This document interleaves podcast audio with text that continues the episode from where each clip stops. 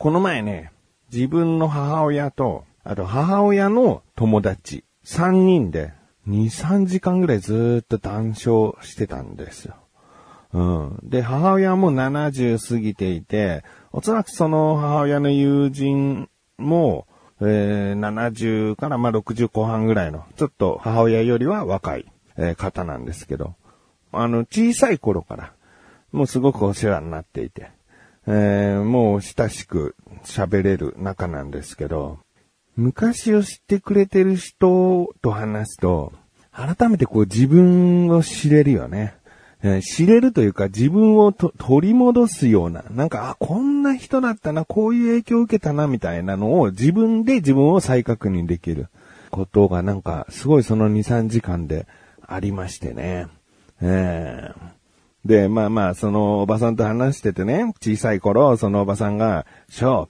新宿アルタ行こうよ、つって。笑っていいとものオーディションあるでしょ、つって。そこ行こう、つってさ、その、当時ね、まあ伝説と言われているお昼やっていた番組笑っていいとものコーナーって、素人さんを募集することが多くて、で、これに当てはまる方とか、こういうことを PR したい方は、えー明日11時、うん10時かな、10時に新宿アルタ前に来てくださいって、ほぼ毎日募集してたんじゃないかな、平日5日間やってたから。で、その該当する、その募集しているものに興味を持ったりした人は、もうそのオーディションを受けに行くっていうのが、もう昔あったわけですよ。でしょう、新宿アルタ行こうっつって。で、その時に誘われた、その募集項目は、クイズ持ってきましたっていう、自分がこういう人間ですとか、自分の親は実はこういう人なんですとかいうのをクイズにして、出演者の方に披露するという。それを募集してたんで、ショー行こうっつって。まあ別に僕クイズ持ってたわけじゃないんだけど、そういう、なんつうんだろう。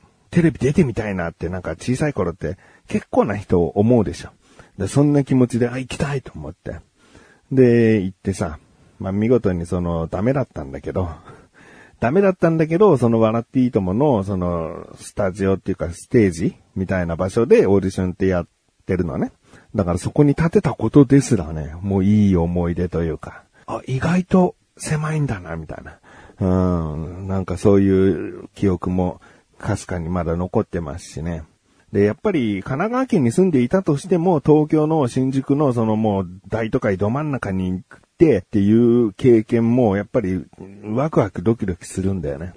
だからそのおばさんに連れてってもらったこととかすごい感謝してるし、えーなんかそういう部分から自分は今もこうやって何かしら表現することが好きな、えー人なのかな、みたいな、うん思ったりしてるんですけどね。だから、まあ、経験って、やっぱり何かしら大人になって、それが、何でもこう、いい方向に転がるわけじゃないけど、自分の何かを作っている、もう基礎となっているような気がするんで、まあ、経験するに越したことはないなと、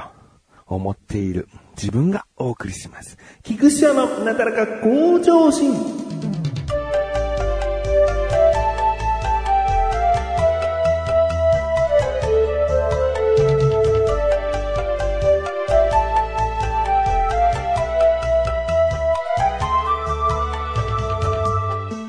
今回はその経験というか、えー小さい頃自分が影響を受けてきたものっていうのに触れた話をしたいなと思っていて、僕近所にお姉ちゃんが住んでたんですね。もう15ぐらい年が離れた。えー僕は物心ついた時にはもう大学生かもうそれから社会人になってるかぐらいの、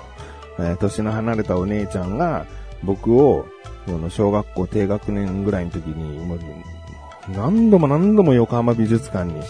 誘ってくれて、で、美術館でこういう催しやってるから、ショーめちゃくちゃ興味あると思うから行こうよ、なんつって。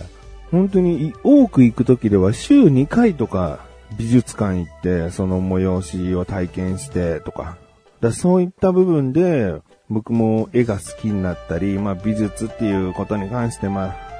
そうだな、5は取ったことないかもしれないけど、4、4以上だった気がするな、ずっと。うん。だ美術も好きになったのは、そういった美術館巡りとか、芸術に触れることが多かったからなのかな、とか。あとは、いとこだね。いとこなんてさ、あの、たくさんいるんだよね。10人ぐらいいるのかな。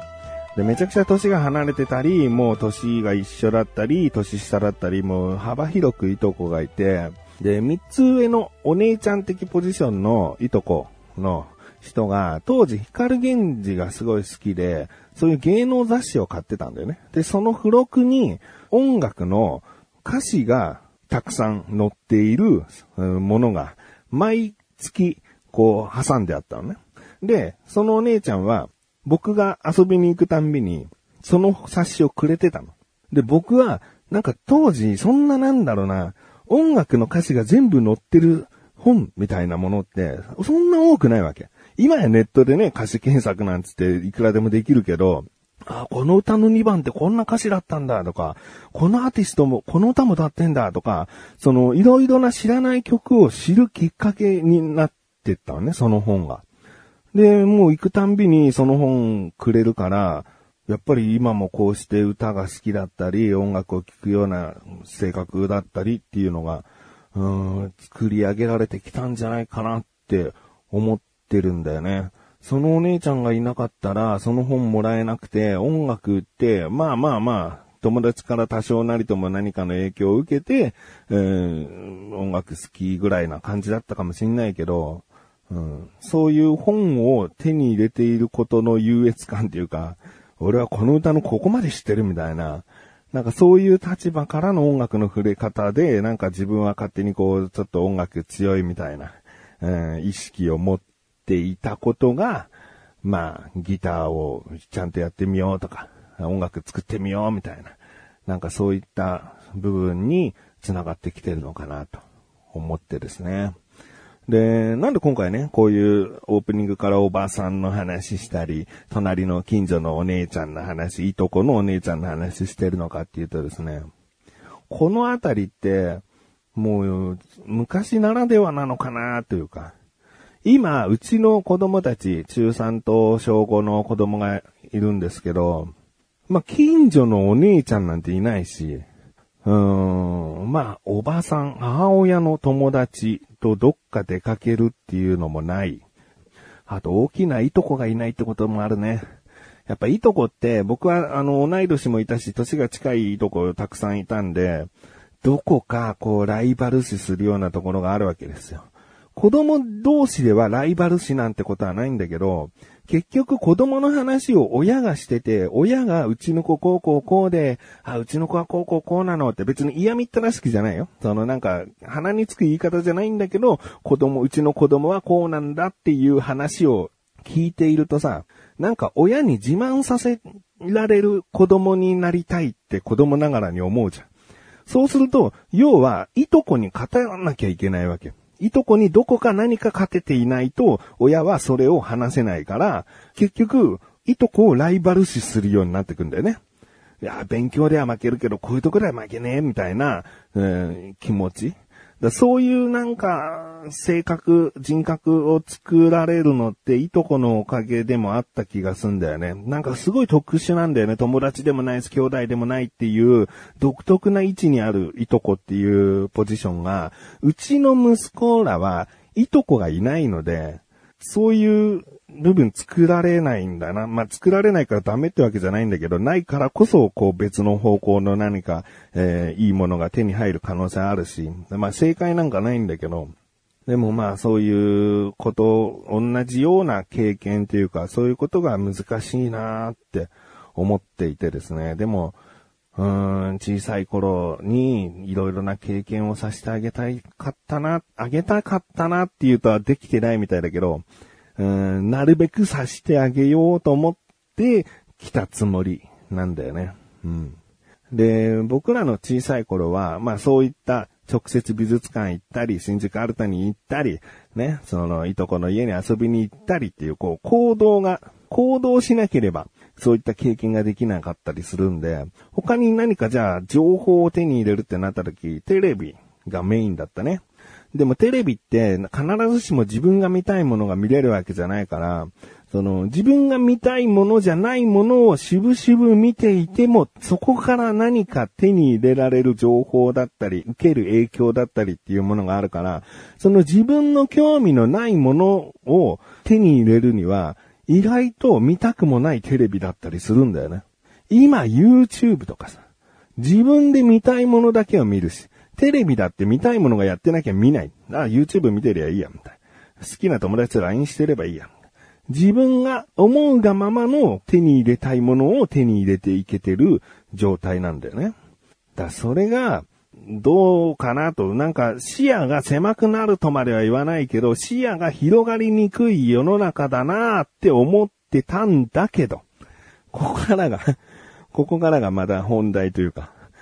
えー、でも、やっとね、テレビのザッピングのようなことで、別に自分がすごく興味があるわけじゃないけど、そういった他からの情報を手に入れやすくしてくれてるものが、TikTok だったり、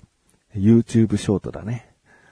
うん、なんかあれって最初はすごくこう押し付けがましい機能だなと思ったの。なんか自分が興味ありがちなものを勝手に AI みたいなので判断して、えー、動画をいろいろと流してくれる。えー、今これ人気ありますよとか、あなたこの動画を見たってことはこれに興味ありますねみたいな感じでおすすめがバーっとこう、えー、上にこう差しちゃってやっていくとどんどん動画が切り替わっていくようになってるでしょあれテレビのザッピングに似てるなって僕は思うんだけど、それをすることでさ、必ずしも自分が興味あるものじゃない。興味あるものも AI なりに分析して出してくれてるかもしれないけど、僕、ショックだったのが、ショックっていうか、ショッキングだったのが、TikTok 見てた時に、うん、ゴリラがさ、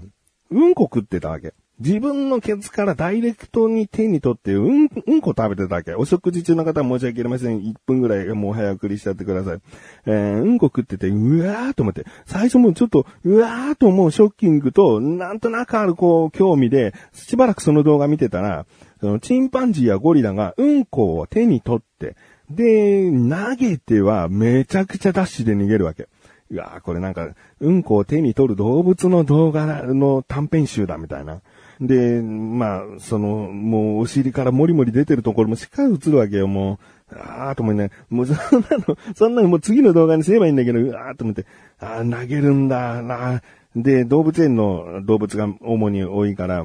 すぐこうなんか逃げて、俺じゃないよみたいな、うわ、ずる賢いな、みたいな。うん、あこのゴリラ逃げないんだって思ってね、堂々としてんなとか思って。で、あ、また次もゴリラだと思って。そしたら今度さ、その手に取ってさ、それは食うんかいみたいな。要は、うんこを手に取って、食うか投げるかどうかみたいな。なんだそれっていう。そんなのが流れてきたりもするわけよ。うん、でも僕は別に、僕はもともとそれに興味があったわけじゃないけど、そういう、やったのは情報知識としてさ、少なからずなるわけじゃん。なんか、なね、食べることもあるっていうのは事実だし。うん。で、だそういった TikTok だったり YouTube ショートっていうので、今若い人たちは、そういった時代の中でね、えー、本当は別にそんな美術館とか直接行ったっていいし、えー、いとこがいればいとこの家に遊びに行けばいいし、近所のおばさんがよくしてくれるんだったらおばさんとどっか出かけるのは全然いいんだけど、そういうのがなかなか近所付き合いとかも少なくなってきた世の中だからこそ、ネットでいろいろな情報を手軽に仕入れて、自分の知識になったり、もしかしたら人格形成するも何かが手に入ったり、えー、将来の夢がね、見つかりやすい世の中になってるかもしんないよね。う